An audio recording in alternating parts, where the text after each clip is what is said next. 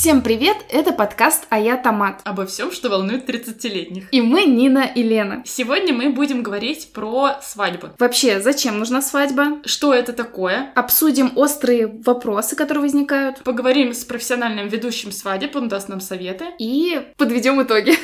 И я расскажу, почему тема свадеб меня очень сильно триггерит.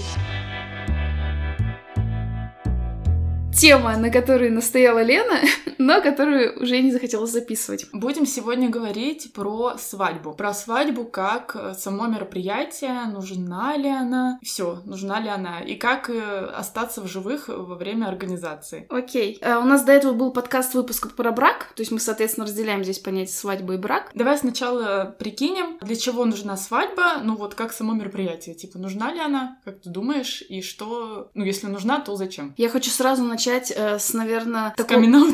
да, с такого замечания. Меня бесит, что вот как с темой брака у нас было, что как будто бы брак это нужен только женщинам, вот и свадьбы тоже. Я просто перед тем, как вот записывать этот подкаст, думаю, ну надо хоть что-то подготовить и посмотреть. Я нашла какой-то портал, называется «Свадьбы», ну, на английском. Вот. А что-то на английском ты не сказала. Не захотела показывать свой advanced. И, соответственно, я стала читать статью, и просто вот я выписала там выражения, которые я там встретила, которые меня прям просто бесят. Я сейчас прочитаю их. Начинается она так. Самый счастливый день в жизни девушки ничто не должно омрачать. Потом тра-та-та. Разумеется, каждой девушке хочется, чтобы все в день торжества было идеально. Тра-та-та. В день торжества вы должны быть самой красивой девушкой на свете. И меня бесит это. Ну, то есть, что свадьба, это вся... Ну, понятно, что это портал для девушек и так далее, но я неоднократно встречала тему, что свадьба — это для девушек. Типа, данность такая. Потерплю. А в жизни ты встречала подтверждение этого тезиса? Или переформулируя, встречала ли ты парней, которым нужна свадьба? Чтобы говорили, что нужна им, сложно сказать, но я знала парней... Знавала я парней. Да, которые планировали отмечать вроде как свадьбу. По своему желанию. А вот не факт. Сейчас уже кто уже разделит? Это его желание или это просто потому, что родители хотят и так далее. Ну хорошо, я как раз, наверное, вначале сделаю тоже так называемый камин-аут. Почему, на самом деле, эта тема вызывает во мне сейчас столько нервов, и мне, на самом деле, ну вот не очень хочется о ней говорить даже. А когда мы с тобой тоже обсуждали брак, мы говорили о том, что нужно, типа, было бы клево, на самом деле, обсудить с твоим партнером, какие у вас есть ожидания от отношений. Планируете вы в будущем брак, не планируете? И ты говорила, что во всех твоих отношениях тебе в целом было сложно начать этот разговор, потому что это типа стыдно быть женщиной, которая, ну, вот мечтает только бы ей выйти замуж, вот точно так же, как написано в твоей статье. И когда у меня была свадьба, я даже вот до сих пор вспоминаю со стрессом ее, я совершенно не получила удовольствия от всех вот этих моментов подготовки, к организации, выбора платья, там, продумывания, что будет во время этого мероприятия, именно потому, что я очень стеснялась, мне было неловко там говорить даже с подругами об этом, как-то радоваться этому событию, потому что, ну, я же не какая-то там, как все эти женщины, я же вот совершенно не такая, я на это вообще внимания не обращаю. Вот, и получается, сейчас я чувствую расстройство из-за того, что я по факту просрала довольно приятный момент в моей жизни, который мог бы у меня быть. Вот. Поэтому мне не очень приятно говорить на эту тему, но я надеюсь, что это будет полезно тем, кто еще только планирует это свое событие. Не просрите это мероприятие, да? Да, я сейчас уже, находясь в своем этом феминистическом ореоле, понимаю, что, блин, пошли все нафиг и отстаньте уже все наконец-то от женщин. В первую очередь еще женщины сами от себя отстаньте с вот этим вот общественным мнением, ожиданием, которое на нас давит. Ты же все равно организовывала свадьбу, там что-то делала, то есть тебе не хватило именно того, что ты могла там с кем-то обсудить или что, я просто не понимаю. У нас сегодня не выпуск, а сеанс в психотерапии. Возможно. Я не получала удовольствия, я очень сильно нервничала. Каждый организационный момент, который я даже с кем-то обсуждала, мне было неловко обсуждать. Я как бы, как сказать, не неслась вот по этому приятному какому-то, как это назвать, коридору, там, на волнах эйфории, а, ну, типа, мне было неудобно, что, блин, вот, да, мне сейчас надо выбрать платье, а вообще, ну, типа, нормально ли хотеть красивое платье, или нужно выходить замуж, там, в кроссовках и джинсах, типа, вот это считается нормальным сейчас. Ну, какие-то такие моменты. Ну, интересно, вообще, почему тебя так волновало? Это было... Давай, наверное, скажем вначале, что ты вышла замуж 3 года назад, да? 3,5. Каждый день... Почти-то за два. Да-да-да. И там, соответственно, как бы так сказать, ты была помоложе. Вот, да, видимо... да, это реально влияет. Вот мы потом в конце будем давать советы. И я реально уже пришла к выводу, что чем ты старше и осознаннее, тем прикольнее вообще все в твоей жизни, не только конкретно свадьба, потому что ты уже немножечко понимаешь, что к чему. Ну да. А я, соответственно, вышла замуж два... Почему такое кислое лицо? А никто бы не увидел, если бы ты не сказала. Вышла замуж 2 месяца назад, да, 2, ну, примерно то время. И у меня не было никаких ожиданий от свадьбы. И, собственно, нет ожиданий, нет проблем.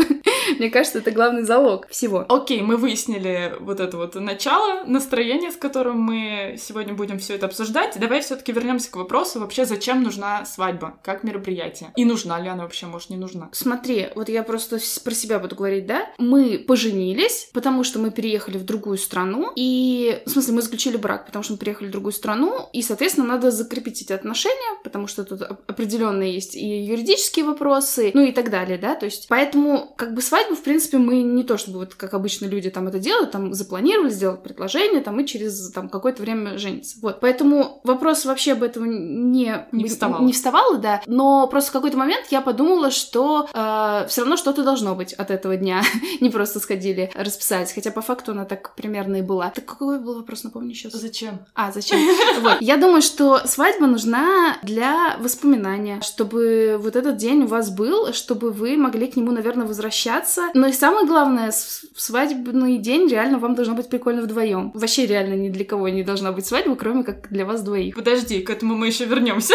Я слышала несколько трактовок, ну, не знаю, там, психологических, не психологических, вообще вот этого самого мероприятия. Есть версия, что свадьба — это как обряд инициации. То есть ты переходишь, ну, типа как с предыдущего уровня на следующий уровень. Там есть в жизни несколько таких каких-то мероприятий. Сейчас я не вспомню ни одного. Рождение ребенка. Ну, рождение ребенка, да. Но еще до этого, наверное, типа совершеннолетие, вот что-то такое, да. В разных религиях есть тоже такие всякие обряды, как бар-мицва, или как это называется, да? Не знаю. У иудеев есть такой обряд, когда мальчики становятся мужчинами. Ну, в общем, там в каком-то подростковом возрасте, сейчас я надеюсь, что я вообще не налажаю, но в подростковом возрасте реально там праздник целый отмечается, что-то происходит. А, я в фильме видела. Да, я тоже такой фильм видела. Ага. Ну, что-то вот есть. То есть это для этого нужно, чтобы ты как-то отметил так жирненько, какую-то веху такую поставил того, что твой статус меняется. Ты, типа, до этого был такой вольный человек, теперь у тебя семья, ты безвольный человек. Есть еще версия, что такая грустная, что свадьба — это особенно если вы не очень богатые люди, не очень богатое общество, то свадьба — это ваши, там, практически единственная возможность пожить какой-то другой прикольной жизнью, там, позволить себе реально платье, как у принцессы, вот что-то такое, да, то есть никогда больше в твоей жизни не будет момента, ну, или несколько будет таких моментов, когда это будет уместно, то есть, ну, ни на какое-то другое мероприятие ты в платье, как у принцессы, скорее всего, не пойдешь. Вот, и то же самое относится к, там, каким-нибудь красивым банкетным залам, я не знаю, ну, в общем, все вот это вот. И есть еще вот эта традиционная свадьба, как традиция, как, наверное, такой какой-то долг, который ты должен отдать. Непонятно, когда ты задолжал, но вроде ты должен отдать своим, ну, получается, своей семье, родителям там, чтобы вот они погуляли, покричали горько, поделали выкуп, я не помню, что еще надо делать, поели каравай, вынесли вам его. Можно здесь добавлю, я сегодня решила послушать тоже подкаст про свадьбу, другой, вот, и там взяли комментарий у свекрови ведущей, и она сказала, что свадьба — это не для молодых, а это для родителей, для родственников, чтобы они видели, чтобы вы видели свои корни, и вот что-то в этом духе, и я просто держалась изо всех сил. Ну, что ты думаешь об этих версиях? Блин, я думаю, что, ну, наверное, можно обойтись без инициации, если честно. Ну, зависит от человека. Мне, наверное, не нужна была никакая инициация. По поводу принцессы в платье красивом, наверное, я тоже себя не вижу в каком-то таком... Знаешь, вот как? Лет 10 назад и килограмм 15 назад я себя бы хотела увидеть в таком платье принцессы. Сейчас, имея нынешний возраст и имея нынешнюю комплекцию, я что-то себя вот реально не вижу вот в этом каком-то принцессном свадебном платье. В торте, я вспомнила, да, как он называется. Ну, платье, может торт быть. Вот, поэтому я думаю, что да, эта штука, наверное, имеет место быть. И, ну, особенно если у человека был такой запрос. Он хотел это сделать, и вот, все, он он должен это получить, наверное, как-то так. Я думаю, что... Я не знаю, нужна ли инициация, но мне кажется, она происходит автоматически, когда ты реально переходишь в какую-то новую ипостась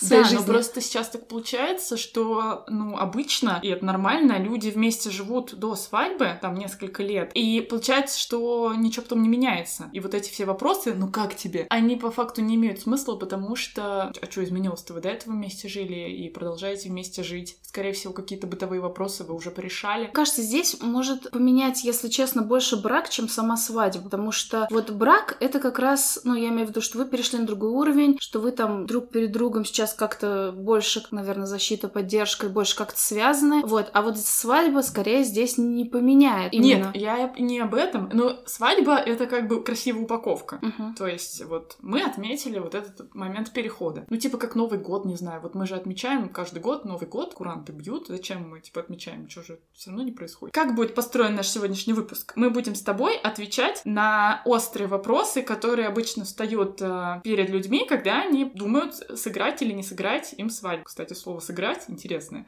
Как, почему оно используется? Что там играют на свадьбу, ты не знаешь? Этот марш Мендельсона. Я не знаю. Обошлись и без Мендельсона. Вот. И первый вопрос, на который ты, в принципе, уже ответила, это свадьба. Она делается для пары, для молодых или же для их семей. Я тут, знаешь, что добавлю? Что нам в этом плане повезло, потому что нам не пришлось отвечать на этот вопрос, потому что мы оказались в другой стране. Сделать свадьбу для других, ну, как бы мы не могли никак. Но мы все равно, скажем так, я до этого думала о том, что я, в принципе, не планирую свадьбу никакую большую. То есть все равно же у меня были какие-то мысли когда-то, что если у меня будет свадьба, то она точно не будет такой. У меня была она в идеале, что мы распишемся, будет какой-то маленький фуршет для друзей, и в этот же день мы улетаем на самолете. То есть друзья остаются там с фуршетом, а мы уже летим в хорошую страну. Вот. Но получилось все как получилось. Потому что мы уехали в другую страну уже заранее. Заранее, да. Подготовились. Потому что, да, произошли все события в нашем мире. Вот. И поэтому нам не пришлось решать этот вопрос. Но мы все равно немножечко подумали о том, что родителям будет, может быть, грустно. Ну и как бы мы понимали, что да, наверное, будет грустно. Поэтому мы решили им сделать как бы такую мини нашу свадьбу. Наши родители... Но без нас. Да, но без нас. Идеально вообще. Наши родители не были знакомы, и мы просто забронировали столик в кафе, и все там, закупили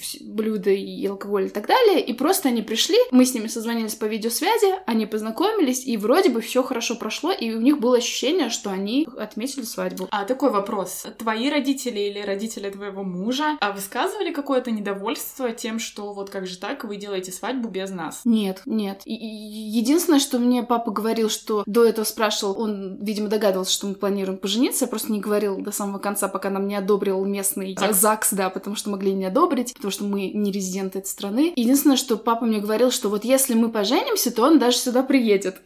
Ну, то есть просто как бы не то, что на какую-то свадьбу, но, видимо, как-то это повод действительно приехать в другую страну. Вот, ну, то есть такого, чтобы, по крайней мере, ну, я не слышала, что кому-то предъявляли из нас. Потрясающе. Так. Нам приходилось решать этот вопрос. Блин, я сегодня буду, видимо, рассказывать какую-то очень грустную историю, хотя она не вся такая грустная, как я расскажу. Но да, так получилось, что когда мы женились, мы были моложе и еще не так хорошо умели расставлять границы в отношениях со своими семьями. Плюс наши семьи оказались еще очень сильно заинтересованными в происходящем. Поэтому нам на каждом шагу приходилось преодолевать некоторые сопротивления. Допустим, мы решили, что мы на роспись, на саму вот эту в ЗАГСе, никого не будем приглашать и просто сделаем банкет. На что мои родители сказали: нет, мы приедем, даже если вы нас не приглашаете, у нас, типа, нет, мы не принимаем, мы просто приедем. Из-за чего, конечно, умерло значительное количество моих нервных клеток. И нам приходилось там тоже идти на какие-то уступки, тоже не хотелось какой-то скандал. А потом мы тоже не хотели, естественно, ну нет, не естественно, это нормально хотеть, но мы не хотели всяких выкупов, караваев и всего такого прочего. И что же вы думаете, когда мы приехали уже на банкет в деревню, получается, мы праздновали, родители моего мужа вынесли нам каравай. Мы уже были в этот момент женаты, поэтому уже невозможно было уйти. Вот, и всякие такие моменты. Приходилось реально вот идти по вот этому тонкому льду, и каждый, ну, шаг реально принимать решение, вот что для тебя сейчас важно. Типа отстоять свою точку зрения или, ну, там, ввязаться в какую-то ссору с твоими близкими людьми, что не всегда, на самом деле, тебе хочется хочется делать, и ты не всегда уверен в том, что вот из-за этого салата ты конкретно хочешь сейчас прям с кем-то поругаться. Вот. Но если отвечать на этот вопрос, для кого свадьба, для молодых или для семьи, наверное, на него каждый отвечает самостоятельно, исходя из вашей ситуации. И очень круто, когда то решение, которое вы принимаете, оно же потом с вами как бы и идет, и у вас есть возможность его реализовать. Следующий вопрос — это, у меня написано, стоит ли брать кредит на свадьбу. Ну и в целом, кто оплачивает торжество, все вот эти денежные вопросы, и что делать, если ваши запросы типа больше, чем ваши возможности финансовые. Но я тут не смогу дать никакого особого примера, потому что по факту у нас не было какого-то бюджета на свадьбу, то есть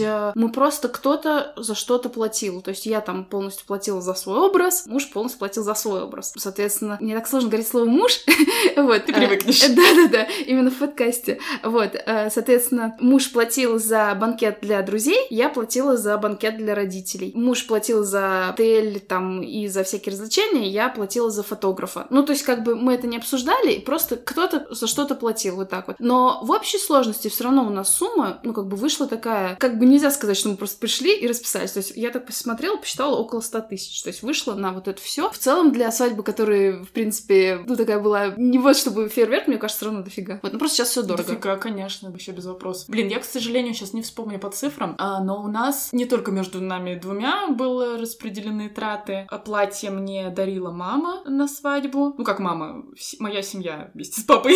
Не то чтобы она там отдельно как-то мне дарила. Получается, банкет мы сами оплачивали. Плюс у нас еще, я все равно плюсую это к свадьбе, свадебное путешествие, потому что мы вот как раз через день после свадьбы мы улетали. Но я помню, что был момент, что вот родители Лёши, они нам говорили, что мы вот такую-то сумму хотим подарить вам на свадьбу, и как вам удобнее получить ее на свадьбе или заранее, чтобы как-то ей воспользоваться. И, по-моему, мы просили, да, чтобы они нам заранее ее дали, и мы там что-то на кольца, по-моему, тратили вот еще деньги, получается, Лёшных родителей. То есть, в целом, они могли потребовать, чтобы мы их мнение тоже учитывали. Вот так вот. А что касается кредитов, наверное, здесь такой довольно однозначный вопрос. Наверное, если вам все-таки надо брать кредит на свадьбу, то лучше этого не делать, а как-то поумерить свои хотелки. Я тут как раз читала в статье, что там было написано, что если вам от 18 до 25 лет, то однозначно не надо тратить много денег, потому что наверняка у вас будет еще не одна свадьба.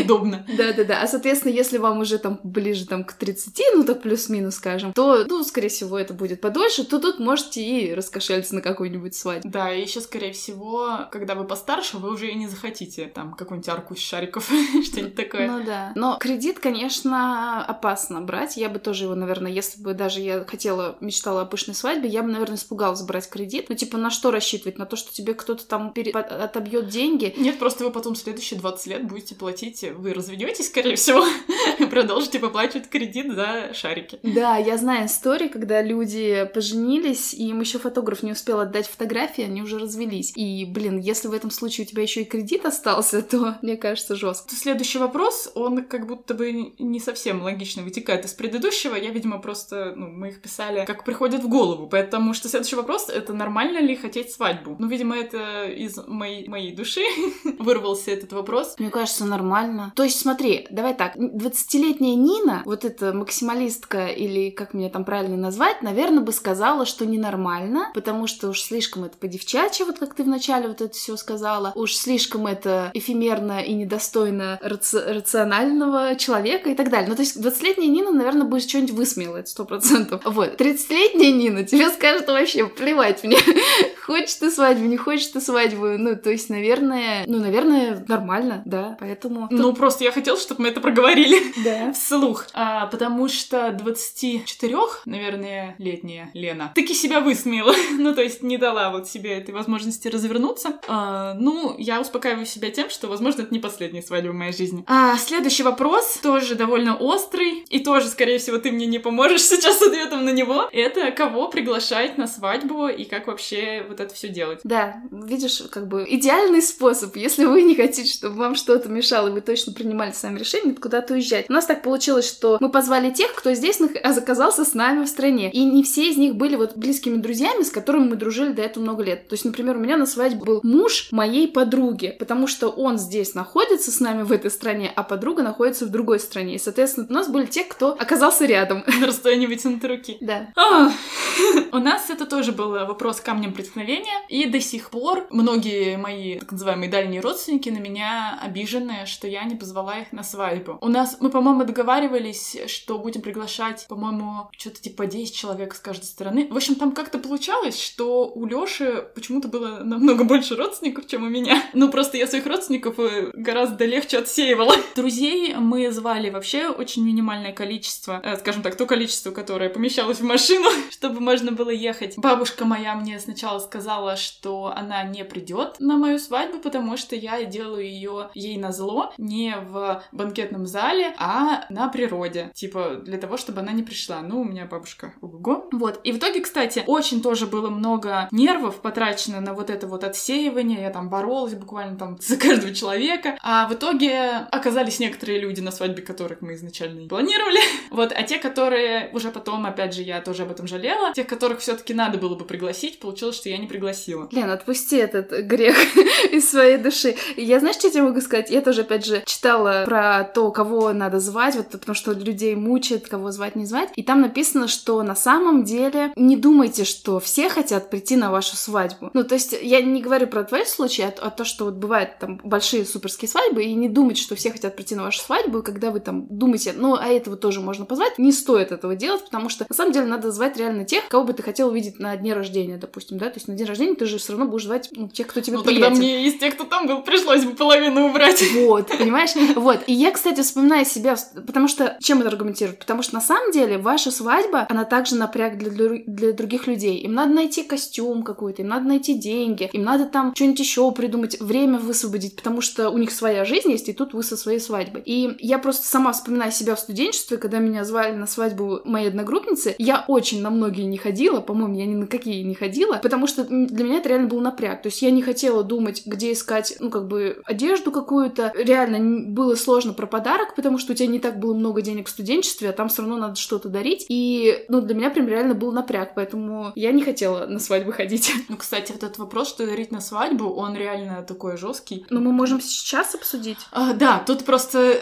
тоже забавный момент, что вот эти предания о том, сколько, ну, обычно, типа, деньги дарят на свадьбу, о том, сколько дарить на свадьбу, они так вот между людьми как-то хаотично передвигаются, и даже так получилось, что вот буквально на прошлой неделе мои родители ходили на свадьбу к моему дяде, получается, крестному, и мама меня спрашивала, типа, Лен, сколько прилично подарить денег? Ну, потому что ты реально никогда не можешь вот это вот угадать. Насколько я знаю, как это высчитывается, по-моему, делится сумма в банкете, примерно сколько ты тратишь на человека, и плюсом там сколько-то прибавляется. То есть, ну, ты же не знаешь, сколько ты тратишь. Ну, наверное, можно спросить, типа, там, людей. Но, опять же, вот, я говорю, я вот во всем переживаю за тех людей, которым, ну, блин, нечем, наверное, платить. Ну, то есть, не так у них много денег, они не могут. Конечно, конечно. Я еще помню, что, кстати, мы смотрели, открывали там конверты от некоторых людей и такие думали, о, надо запомнить эту сумму, типа, вот они потом будут жениться, мы ее назад вернем. Но они не поженились. Я, знаешь, что хотела про свадебные подарки сказать? Что, наверное, здесь еще удобно, когда есть какой-то виш-лист. Ну, типа, иногда молодожены пишут, делают виш-лист, и я думаю, что это прям реально выгодно, потому что что дарить на свадьбу, ты не знаешь. А вот, как мы с тобой говорили в выпуске про подарки, когда ты даришь деньги, тебе как будто приходится большую сумму дарить, нежели ты хотела подарить в вещевом каком-то эквиваленте. Ну, то есть, иногда прикольно подарить какую-то реально вещь, она будет дешевле, но тоже крутая. Ну, насколько я знаю, на свадьбах более распространены все-таки деньги, потому что ты туда, типа, вкладываешься в эту свадьбу и хочешь... Типа, окупить это мероприятие. Да, немножко, чтобы оно было не настолько затратным, а, типа, было... Ну, не всегда это есть такая возможность. Мне, например, сестра подарила вафельницу на свадьбу, и мы эту вафельницу даже сюда с собой привезли. То есть, никогда бы не подумала, что вафельница такой нужный мне в быту предмет. Реально очень крутая вещь. Так, я хотела еще закончить про приглашенных. Да, типа, для кого-то это может быть напряг, но когда это родственники, которые ждут 18 лет или там 28 лет для того, чтобы поплясать на твоей свадьбе, они потом, конечно, долго реально обиду хранят на тебя. Блин, я бы, ну, я не знаю даже. Я очень рада, что у меня нет таких родственников, которые ждали, как поплясать. Ну вот. Плясать можно не только на свадьбе. Я знаю, что и на поминках пляшут, на самом деле, люди, поэтому в целом. Следующий важный вопрос — это организовывать ли все самим или нанимать какого-то человека, профессионала? Ну, что я тебе отвечу? У меня не было какой свадьбы, по факту, никакого тамады и так далее, поэтому сложно сказать. Но если бы у меня была свадьба в таком виде, как раз плюс-минус классическом, сложно представить. Знаешь, я объясню, почему я не хочу свадьбу. Вот не хотела бы свадьбу. Потому что я супер всегда переживаю за все происходящее. На всех мероприятиях, которые я организую сама по работе там или еще что-то, я всегда супер переживаю. И, наверное, поэтому я не хотела бы организовывать свадьбу. Потому что даже если бы у меня был какой-то профессионал, я бы не смогла отключить в себе организатора. Потому что я всегда хочу, чтобы каждому там было нормально, уютно, чтобы весело, смеялись. Ты давай смейся, смейся. Тут что ты не смеешься, ты недостаточно расслаблен и так далее. Поэтому, да, наверное, нужен организатор. Плюс я еще узнала, что есть такие чуваки, как координаторы, это которые как раз вот решают, то есть это не организатор, который со всеми, а который... Решалы. Да, такие вот типа чувачки в очках черных стоят, решают вопросики. Вот. И на самом деле, вот, например, на свадьбе сестры таким координатором была я, потому что сестра мне сказала, что, слушай, я хочу, чтобы этот день был вот такой расслабленный для меня, пожалуйста, вот может как бы там, если что, решать вопросы. И я такая, спасибо, я буду координатором и так далее. И вот я помню этот момент, когда моему папе доверили хранить кольца свадебные этих молодоженов, вот, и в тот момент у них была выездная регистрация, и в тот момент, когда надо было вносить кольца, он говорит, мне доверили единственную вещь, а я не знаю, где кольца. И, короче, я просто помню, как я считала, что я просто там, не знаю, как из Терминатора без никаких эмоций, я просто искала эти кольца, то есть, чтобы не выдать сестре, чтобы она не беспокоилась, она в итоге не узнала только потом, что, оказывается, кольца потеряли, потом нашли их. Ну, то есть, я к тому, что координатор точно нужен, вот, чтобы ты как раз расслабилась и думала, все само там как-то идет. Ну да, я, наверное, тоже склоняюсь к тому, что нужен координатор, но вообще должен какой-то быть человек, который все вот эту расползающуюся гиену, гидру, будет держать вот так в кулачке. Потому что, ну реально, когда вы все организуете сами, и когда у вас действительно там типа есть что организовывать, ну то есть есть какие-то моменты, которые могут пойти не так, как у нас, то это слишком нервно получается для тебя. То есть это вроде бы как бы твой праздник, но ты в этот момент как будто бы всем должен, вот как ты говоришь, чтобы всем было хорошо, чтобы никто не обиделся, в итоге все равно кто-то обиделся, вот, и было бы прикольно, я уже сейчас думаю, я сразу планирую свою следующую свадьбу, я уже думаю, что прикольно, да, было бы, чтобы вот, во-первых, был какой-то сценарий, хотя бы примерный происходящего, то есть что, зачем идет, я думаю, рассказывать еще истории жуткие или нет? Я думаю, Лена, рассказывать. Да, еще вот, например, был момент из-за того, что мы не обговаривали ничего, ну, какой-то программы развлечения во время уже застолья, то случился неловкий момент, когда мой муж, повинуясь порыву, сказал тост, ну там уже где-то ближе к завершению мероприятия, сказал тост, которым поблагодарил своих родителей за что-то, ну типа за как будто бы помощь в организации этого мероприятия, и мои родители потом обиделись, потому что я такой тост не сказала, я ну просто в этот момент, может, где-то ходила или не подумала, что я должна была это делать, потому что это не было заранее спланировано и оговорено. Вот, и им было обидно, потому что они тоже помогали нам, тоже принимали активное участие, но вот получилось так, что как будто бы только Лешины родители помогали. Да, а он это сказал, соответственно, из чистого сердца, потому что он просто там как бы почувствовал этот момент и не подумал, какая может быть реакция. Импульс, да, какой-то порыв такой был. Если бы был ведущий, то он бы сказал, а теперь говорят родители, ну там и так далее. Ну, типа, там, да, то есть да, благодарность да, родителям. Ну да, я поняла, вот эта штука, конечно, важна. Тоже запишите это. А следующий вопрос, это я читала какие-то статьи, тоже готовилась, и это реально выносится в отдельный пункт. Это нужно продумать, будут ли на вашей свадьбе дети. Ну, не в смысле будут ли, а в смысле, что с ними делать, когда они будут. Ну, мне кажется, что запретить людям приводить с собой детей точно...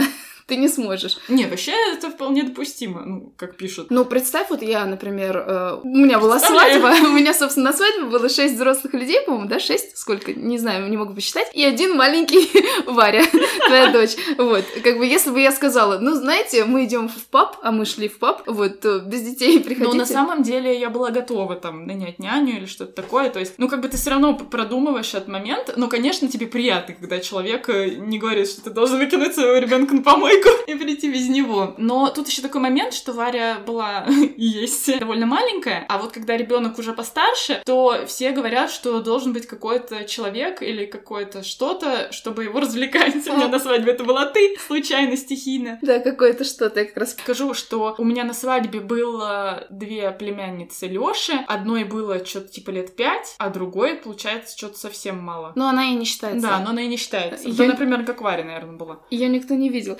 Вот, и сначала это прикольно, ты с ним играешь, а потом в какой-то момент я поняла, что я не могу от нее уйти, потому что она меня сковала, она заставляла меня делать какие-то рожи, которые я уже не готова была делать. Вот, и я даже не помню, каким образом я от нее отвязалась. И прикольно, когда есть несколько детей, которые сами себя нейтрализуют. Вот это идеально. А еще был прикольный момент. Леша организовал дартс. Вот у нас была настолько самодельная свадьба, что мы развлечения тоже между собой поделили. И, в общем, Леша организовал дартс, и мы делились на команды, и там тоже племянница Настя должна была, хотела войти в какую-то команду, хотела в команду к Лёше, а Лёша сказал, да типа, я не буду играть с Настей, она отстойно играет, зачем она мне нужна? И она, естественно, это услышала, разревелась, и все стоящие вокруг взрослые такие, типа, что ты несешь? Реально, это было жутко. Вот, но потом ее успокоили.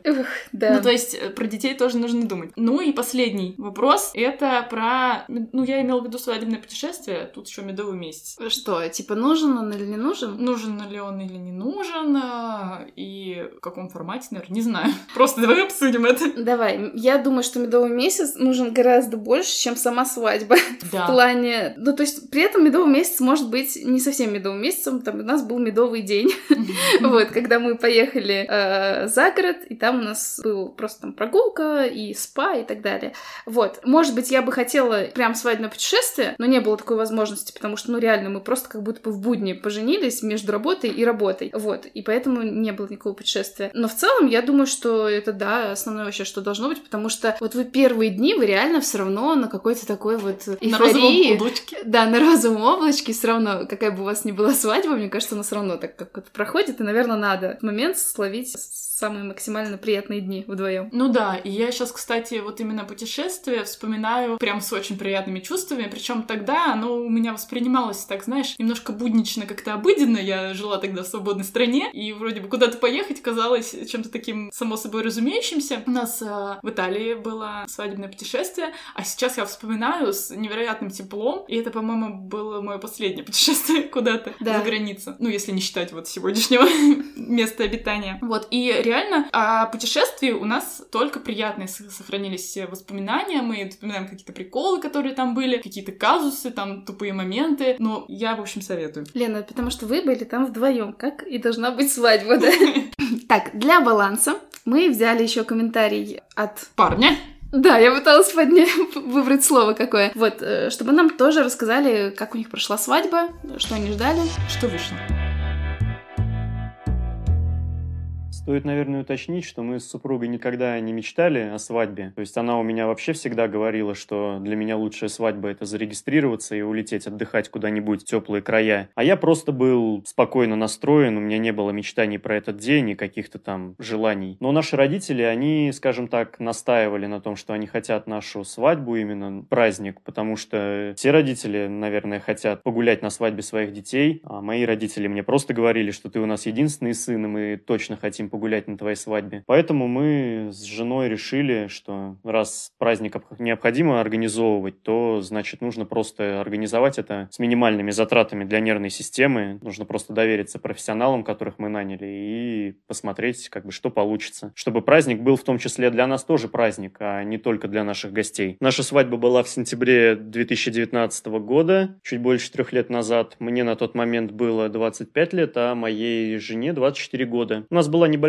свадьба, были приглашены только самые близкие люди, близкие родственники, очень близкие друзья. И суммарно гостей было около 30 человек. Не классический вариант, когда ты приглашаешь всех возможных родственников, и на свадьбе у тебя 350 человек. Подготовка к свадьбе и все планирование заняло у нас не очень много времени, около 3 месяцев, чуть меньше даже. И ключевым моментом, почему все так быстро получилось, было то, что один из моих близких родственников работал шеф-поваром, и мы пришли к нему в тот ресторан, где он работал, и сказали, что хотим в его ресторане отметить нашу свадьбу. Он был этому очень рад и очень сильно помог нам с выбором людей, задействованных в подготовке. То есть он сразу сказал, с кем из администраторов ресторана лучше всего работать, дал нам контакты хорошего ведущего, дал контакты хорошего водителя, даже помог с ними договориться о встрече, чтобы все обсудить. Он помог нам, составил прекрасное меню, то есть мы вычеркнули из него буквально пару позиций, которые нам принципиально не нравились. Все остальное нас устроило. То есть на обсуждение меню ушло буквально там чуть больше 15 минут. Также я лично знал человека, к кому можно было обратиться за услугами фотографа. Я видел его работы, они мне нравились. Поэтому я точно знал, что на своей свадьбе я могу обратиться к нему. У меня был хороший знакомый флорист, который тоже помог нам организовать цветочные украшения зала и все нужные букеты. Поэтому подготовка была в том, что мы просто поделились своими какими-то принципиальными пожеланиями с людьми ответственными и понимающими, что нужно делать, и решили довериться тому, что они сделают все хорошо. В плане денег, как мне кажется, у нас была не очень дорогая свадьба, то есть суммарно она нам обошлась где-то меньше, чем 300 000 рублей. Это немного, потому что, насколько вот у меня есть друзья, которые рассказывали, что им там свадьба обходится больше, чем в миллион, и меня всегда удивляло, как вы это делаете и, главное, зачем. У нас же все было, скажем так, скромненько и со вкусом, как говорится. Оплата сама разделилась примерно на 3 равные части, то есть родители моей супруги заплатили за аренду ресторана, аренду зала и меню. Мои родители помогли с оплатой фотографа и услуг флориста, а мы уже с супругой оплачивали остальные какие-то вещи, ну то есть алкоголь, свадебное платье, костюм, ну вот все остальное, что нужно было оплатить. Ну то есть кто сколько конкретно заплатил, я уже не помню, но части были примерно равные. Наверное, мы с супругой чуть больше заплатили, чем родители. Если говорить о том, как это в итоге все отбилось, то да, свадьба того стоила. Многие гости подарили больше, чем я думал, они подарят. Я вообще человек, который не очень любит подарки получать, и когда мы после свадьбы с супругой там считали, кто сколько подарил, мне было даже в какие-то моменты, ну, не очень как-то уютно, что вроде принимать такие большие подарки от людей. Но все подаренные нам деньги мы потратили как часть первого взноса для ипотеки в дальнейшем. И если говорить о том, как это прошло лично для нас моей женой, то, наверное, правильно будет сказать, что свадьба нам понравилась. Несмотря на то, что у нас не было особых ожиданий и особых мечтаний по поводу свадьбы, было весело. Все, кто должен был что-то организовывать, они прекрасно справились с своей работой, поэтому мы получили удовольствие, нам было весело, мы потанцевали, пообщались с людьми, поучаствовали в интересных конкурсах, которые организовал наш ведущий. И, наверное, стоит сказать, что, ну вот, запоминаются же обычно больше какие-то, наверное, все-таки неприятные моменты. У нас таких моментов на свадьбе не было. Ну, маленький момент был с диджеем, хотя здесь скорее больше была наша вина, потому что, когда мы перед свадьбой с ним разговаривали по поводу музыкального репертуара, мы сказали ему, что нам там не надо никакой, ну, условно, русской попсы, нужно что-то более-менее приличное. И уже на свадьбе, когда начались танцы, мы поняли, что с музыкой идет что-то не так. Гостям не очень нравится, люди особо не танцуют, и мы подошли к диджею и сказали, что надо включить что-то другое, что-то нормальное. Но он тоже молодец, повел себя как профессионал, сказал, что сейчас все будет, поменял репертуар полностью, и дальше прям было весело, потому что дискотека конца 90-х и начала нулевых никого не оставит равнодушным. Вопрос про идеальную свадьбу для меня. Честно говоря, я никогда не мечтал о какой-то идеальной свадьбе, потому что, как мне кажется, что свадьба — это не про жениха вообще день. Свадьба — это день, когда должно быть то, о чем мечтает невеста, может быть, то, о чем мечтают мамы, которые там, ну, женят своих детей. Поэтому у меня нет идеальной свадьбы в голове. Как мне кажется, что если ты мужчина, то ты просто должен быть на своей свадьбе, не терять лицо перед гостями и максимально следить за тем, чтобы твоя невеста, жена получала удовольствие, была спокойна, чтобы все ее устраивало, ей все нравилось. Поэтому, наверное, можно сказать, что то, что у нас в итоге получилось, для меня было достаточно, ну, если не идеально, то очень хорошо. Спокойно, с близкими людьми, без каких-то эксцессов, без проблем в организации. И, как мне кажется, когда у тебя все проходит как задумано, это уже достаточно идеально для такого дня. Ой, на самом деле, во-первых, хочется сказать, что все мы жертвы патриархата, и что, ну, это довольно грустно, что, ну, типа, про мужчину вроде как никто и не думает в день свадьбы, а вообще-то это его тоже праздник. Возможно, видишь, они сами не думают, что это их праздник. Ну, потому что так устроено общество, что по факту наш гость как раз транслирует, как бы, идеальную позицию мужчины, то есть мы хотим, чтобы мужчина так себя вел, что он не думал про себя, а думал про свою возлюбленную. Но это, возможно, не не очень честно по отношению к мужчине. Но я хотела сказать не это. В смысле, это я тоже хотела сказать. Но я очень зацепилась за фразу, что вот моя супруга говорила, что ей вообще кажется, что нужно расписаться и поехать в свадебное путешествие. И как раз вот эта парадигма, или не знаю, как это назвать, это то, из-за чего я так сильно стрессовала и не могла получать удовольствие от организации свадьбы, потому что вот на тот момент, когда мне было 24, и там предыдущие, может быть, лет 10 или даже 20 в моей жизни, вот эта формула, что типа нормально и круто, когда ты относишься к свадьбе вот так, хочешь просто расписаться и поехать в путешествие, вот она просто реально меня окружала со всех сторон. Ну, то есть, если ты хотел вот это, то ты типа клёвый. Если ты хотел такую типа пышную свадьбу, хотя я не хотела пышную свадьбу, но все равно, то есть, все другие варианты, они как бы считались, как это сказать, ну, типа лубочными какими-то такими, устаревшими. Да, мы об этом уже говорили, о том, что там, соответственно, есть какой-то там момент осуждения, желать быть принцессой, быть розовой и так далее. Ну, и еще я, кстати,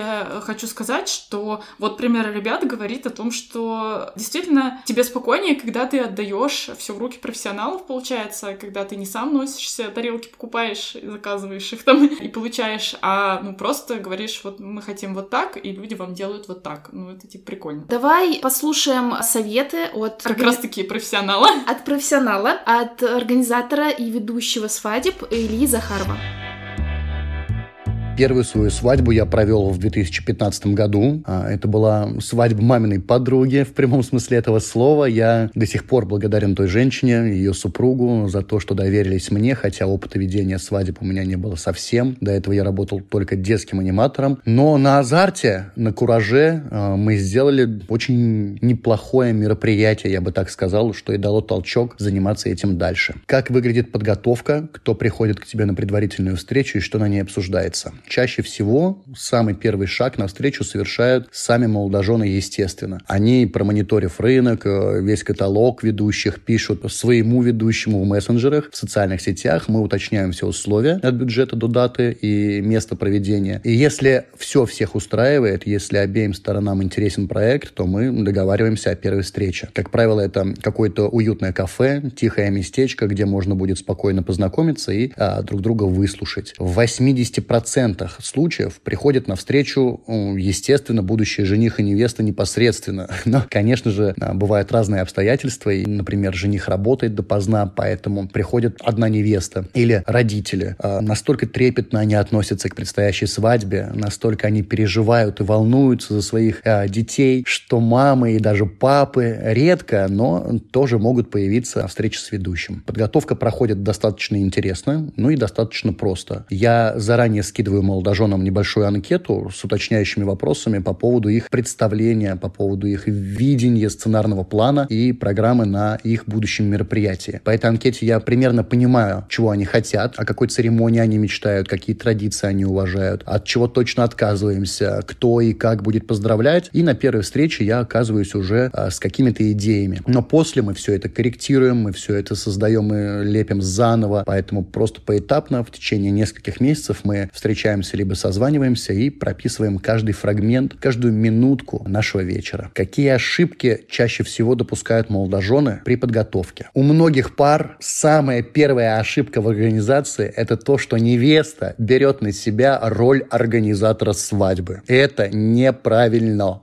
Девушки, вы нанимаете подрядчиков, будь то ведущий, организатор или координатор. На этапе подготовки делегируйте по максимуму все полномочия, расскажите про все, что вас волнует, про все, чего вы боитесь. И поверьте, если вы доверились профессионалам, то точно все будет хорошо. Иначе вы не отдохнете, не кайфанете, от стресса вообще не запомните этот день. Помните, что вам тоже нужно отдыхать. Все очень просто. Женихов это тоже касается, конечно, но в меньшей степени. Они в основном спокойно подходят к процессу подготовки и организации. Это о наболевшем. Если более развернуто отвечать на вопрос, то тут нужно понимать, что каждая свадьба, она индивидуальна, она проходит в разное время, в разные дни, в разную погоду. Ведущий работает с человеческим фактором, и человеческий фактор подвластен форс-мажорам. Повторюсь, что опытная команда подрядчиков, она и работает для того, чтобы в критической ситуации не подавать виду и ловко справиться с маскировкой и с исправлением всех косячков, которые могут вылезти из-за тех или иных, опять же, форс-мажоров. Совершенно другое дело, кто что считает ошибкой. Например, одна пара считает нужным украсить весь банкетный зал живыми цветами, вложиться в декор, поставить шикарные декорации,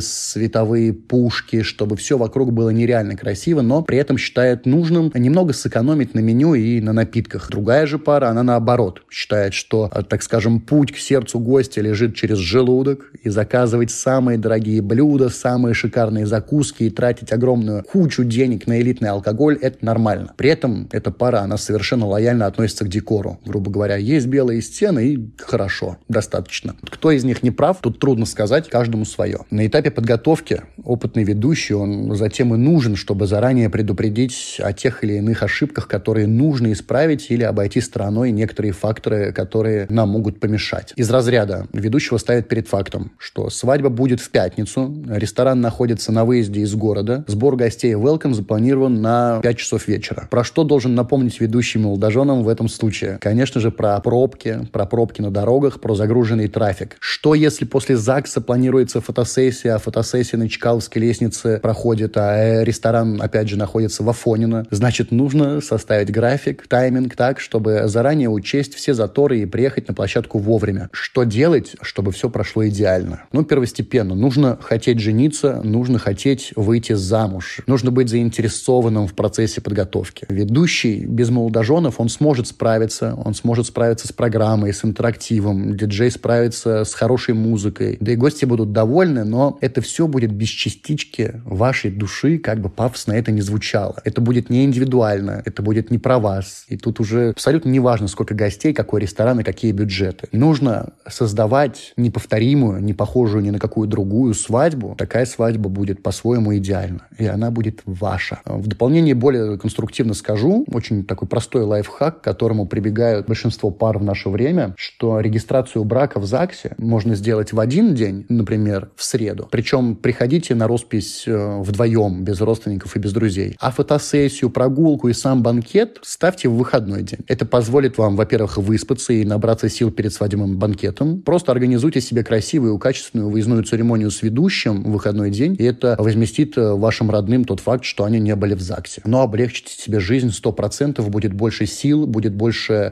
желания быть вовлеченным в процесс самого мероприятия. Можно ли вообще обойтись без ведущего и организатора? Конечно, можно, но не нужно. Свадьба — это день, когда все должно проходить гладко и четко. Ведь все идет по плану, но ни один из гостей даже не должен догадываться о том, что существует какой-то план. Все должно быть естественно, все должно быть легко. И самое главное, все должно быть без вашего непосредственного участия в организации. Вы участники самого процесса, а не руководители. Вы принимаете поздравления, а не объявляете их. Вы пробуете, дегустируете блюда, а не разносите их по столам. Вы танцуете под музыку. Когда все уже вышли на танцпол, а не собираете гостей по всему залу и переключаете треки на ноутбуке. Вы счастливые молодожены. В этот день должно быть так.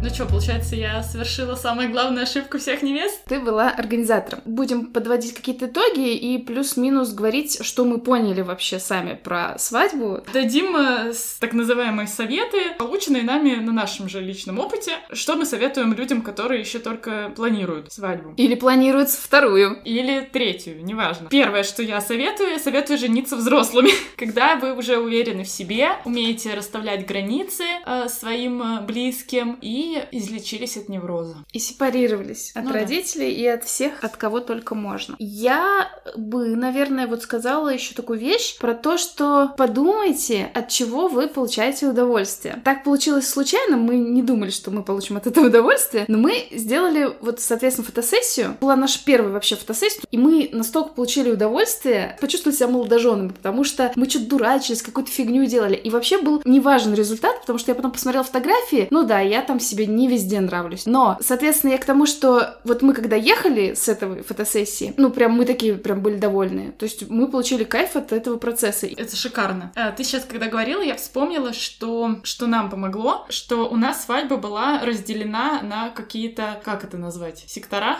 Что это называется? Ну, в общем, сначала мы расписывались в ЗАГСе рано-рано утром, а потом все родственники, которые насильно туда пришли, отъезжали вместо банкета, и там как бы нас ждали уже к вечеру, а мы вместе с друзьями просто ходили, по-моему, мы тоже фотографировались, мы ходили в Макдональдс, то есть вот это как раз была моя, типа, мечта, не мечта отметить свадьбу в Макдональдсе, а потом у нас был сюрприз, приготовленный тобой, и у нас получилось, что у нас не было торжественной регистрации в ЗАГСе, но была как бы выездная регистрация вообще в очень красивом месте в городе, на набережной. Вот, но это не было продумано, но если вы, допустим, это продумаете, это вообще очень круто, и получается, что от банкета, который уже был вечером, у меня, может быть, есть какие-то неприятные воспоминания, то вот от этой части нет, она была именно такая, какой я хотела, и получается, что я как будто бы сложила яйца в разные корзины, чтобы где-то точно выстрелила. Вот, и еще я хочу тоже посоветовать, у нас этого не было, но я уже потом подумала, что это очень круто, и уже вы, по-моему, так делали тоже, и многие мои тоже знакомые, на первую брачную ночь снимали отель, и это прикольно, потому что, ну, обычно, да, вы уже к моменту свадьбы вместе живете, а тут у вас есть возможность как-то вот почувствовать какую-то новизну, не знаю, чтобы почувствовать, что за вами как-то ухаживают, там вот эти красивые халаты,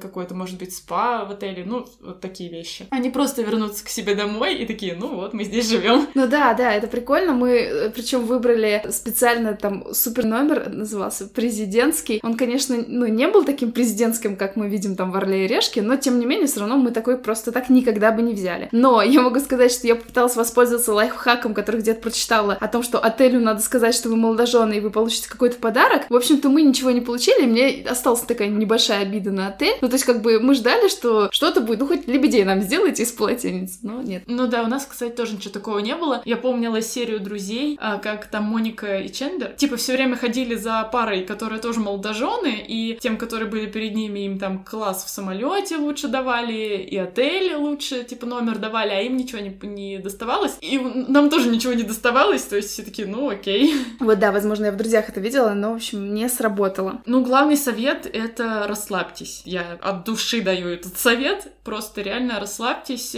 Все это на самом деле не так важно, как кажется в этот момент. Слушай, и еще вот я где-то читала, что люди реально еще раз играют свадьбу с тем же человеком. Ну, то есть, типа, кто-то, например, поженился там в 20 лет, когда не было денег, там еще что-нибудь, и потом там в 30, когда у них уже все хорошо, они просто уже сыграли так, как они хотели. То есть, да, наверное, не будет такого вайба, да, когда вот вы там два влюбленных человека и так далее, но все равно мне кажется, что реально вот эта функция, что это можно, ну, хоть как-то допереиграть, или просто сыграть еще раз, или еще одну вариацию сделать, ну, мне кажется, что она тоже должна как-то немножко успокаивать. Ну, вот у нас как раз было такое, что мы с Лешей договорились, на самом деле, тогда еще, что мы, типа, ну, примерно каждые 5 лет, не обязательно, а будем еще, типа, несколько вообще сделаем свадеб, потому что у нас немножко расходились видения, как мы хотим это сделать, и там можно сделать свадьбу на побережье, так, с такими белыми какими-то одеждами, и можно сделать свадьбу такую прям классическую, где порвут баян, и где наконец-то потанцуют все родственники, и там можно сделать еще кучу на корабле, не знаю, то есть, но не хочется на самом деле мне заканчивать, но да, это реально круто, и я надеюсь, это произойдет. Спасибо, что вы дослушали этот выпуск до конца. Подписывайтесь на нас во всех соцсетях и пишите нам комментарии, рассказывайте друзьям о нас. Ссылку на наш подкаст, везде, где его можно послушать, вы можете взять прям вот здесь, в той платформе, где вы нас сейчас слушаете, прям вот скопируйте ее и вставьте себе в сторис, чтобы ваши друзья тоже могли нас послушать. Да, если вы захотите поддержать наш подкаст, то вы можете это сделать. У нас есть Патреон для тех, кто не находится в России, и есть Бусти. Там все легко, заходите, регистрируйтесь и можете донатить нам сумму там от 100 рублей в месяц.